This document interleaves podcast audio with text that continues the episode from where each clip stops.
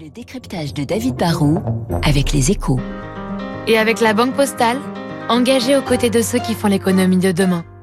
Bonjour David. Bonjour Renaud. Pourquoi Lacoste vient d'ouvrir en- plein Roland Garros une grande boutique sur les Champs-Élysées?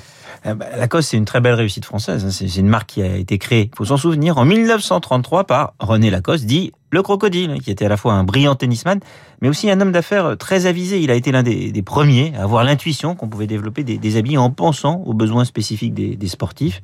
Avant les tissus techniques, c'est lui qui a eu l'idée du, polo, qui permettait de, de jouer tout en restant chic. Il a aussi eu très tôt le sens du marketing avec ce logo si identifiable qui a été copié et qui a inspiré plein d'autres marques. Et depuis, bah, la marque au crocodile a connu pas mal de hauts, mais aussi, il faut le dire, de, bas. Et la famille Lacoste a été obligée en- en 2012 de vendre euh, au groupe suisse, les frères Moss, qui a mis au point une stratégie pour relancer ce sportswear à la française.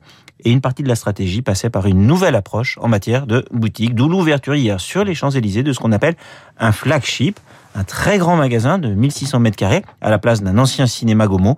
Et d'autres sont prévus à Londres, New York, Shanghai. Alors David, quelle est la, la nouvelle stratégie de Lacoste? Il y a plusieurs piliers. Le, le premier, ça a été de repenser et de redévelopper l'offre. hein. Ça, c'est la brique de base. Le groupe mise à la fois sur le sport. Il construit sa légitimité en, en habillant le malheureux Djokovic, par exemple. Mais à l'image d'un d'un Ralph Lauren américain, Lacoste est aussi une marque de mode décontractée, mais chic, pour un quotidien de, moins en moins formel. La, marque, dont beaucoup de produits sont indémodables, hein, ça vieillit pas, un polo, a du coup élargi son catalogue. Il, a remis la main sur ses licences, qui avant, comme ses chaussures, étaient en fait vendues par d'autres. C'est une marque qui monte en gamme et qui se rapproche de la stratégie d'une marque de luxe abordable. Il faut donc moins de points de vente, mais plus de belles boutiques dans lesquelles on peut montrer tous les produits, tous les produits, la richesse du catalogue. hein. Sur les champs, il y a ainsi près de 10 000 articles. Et cette euh, stratégie fonctionne? Alors, en une dizaine d'années, pendant une dizaine d'années, le chiffre d'affaires n'avait pas beaucoup progressé. Mais depuis 3-4 ans, le rebond très net. Les ventes sont repassées au-dessus de celles de 2019. On a effacé la crise Covid. Et il y a depuis encore une accélération. hein. Le, chiffre d'affaires pourrait atteindre 2 milliards cette année. Et surtout, Lacoste a très bien réussi son virage digital, puisque le e-commerce représente déjà presque un tiers des ventes, ce qui est, vraiment bien pour une marque textile.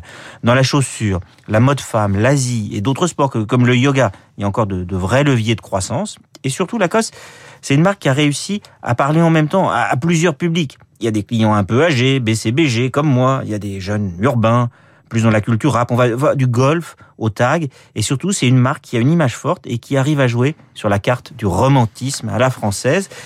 Et ça, bah, c'est comme le tennis, c'est indémodable. Je sais tes matchs, euh, David Barou, son décryptage comme tous les matins sur l'antenne de Radio Classique. Dans une petite minute, le journal de 8 heures. Je vous rappelle euh, mon invité juste après justement ce journal présenté par Lucille Bréau. Il s'agira du général Dominique Trinquant pour faire un point sur la situation